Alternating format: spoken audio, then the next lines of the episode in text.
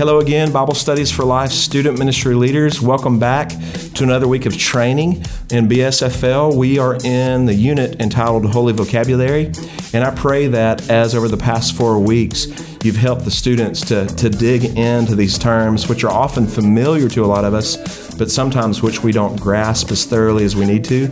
I pray that it's been really meaningful and you've helped your students to understand a little bit more deeply these ideas that are foundational to our faith. This week we are in session five and we're taking a look at the idea of sanctified. The scripture we're going to be focusing on 1 Corinthians chapter 6 verses 9 through 20, and the main point is this, we are set apart in Christ to live holy lives. Now in week 1 of this unit, uh, we took a look at the term holy. We saw that it means God, because He is holy, is set apart. He's altogether different. He's far above us. God in His holiness, I mean, He's just different and He's above us. Now, this doesn't mean that God doesn't choose to relate to us personally. The beautiful thing about God is, even though He is far above, He chooses to bend low to live in relationship with us. And I think we see this pictured most clearly in the fact that Christ humbled Himself. He left heaven, came to earth, experienced our pains, frustrations, conflicts that we do all the time. And ultimately, He humbled Himself to the point of death, we see the fact that God loves us and lives in relationship with us in that very picture through Jesus. But it doesn't change the part that God Himself is holy, set apart, high above, altogether different. Now, this idea of sanctified, it relates to the idea of holiness, but really it relates to us on a personal level.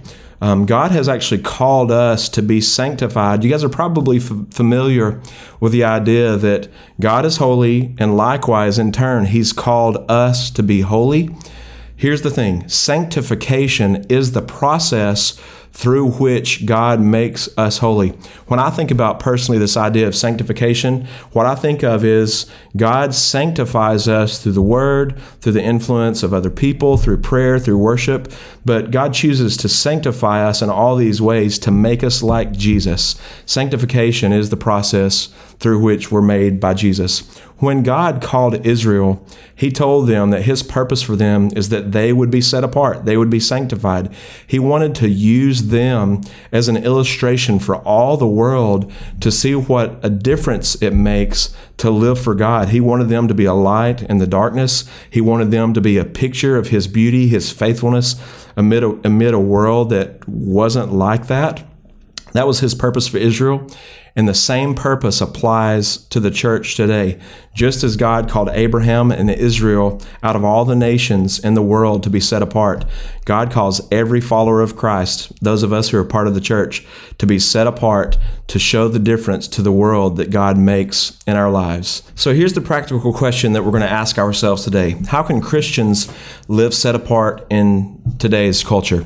Um, I think sometimes we think that it's really simple. We just need to burn our secular CDs and we need to uh, refuse to go to rated R movies. But really, what it boils down to is what do we love? The things that we care about, the things that we think about, the things that we talk about, they'll be evidenced in the ways that we live. The way that we show that um, we're set apart, that we're sanctified for the sake of God's glory is we choose, as a result of our desires, to live in a continual relationship with God, to study His Word, to be in prayer continually, to be a part of the church, to be worshipers. And as we know God, that will spill over into every area of our living.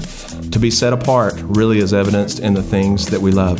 Help your students to see that God has a purpose for them that's that they would be sanctified, be made like Jesus, and that He would use them to demonstrate God's glory to everybody around them. Thank you for pouring into your students. Look forward to connecting with you soon.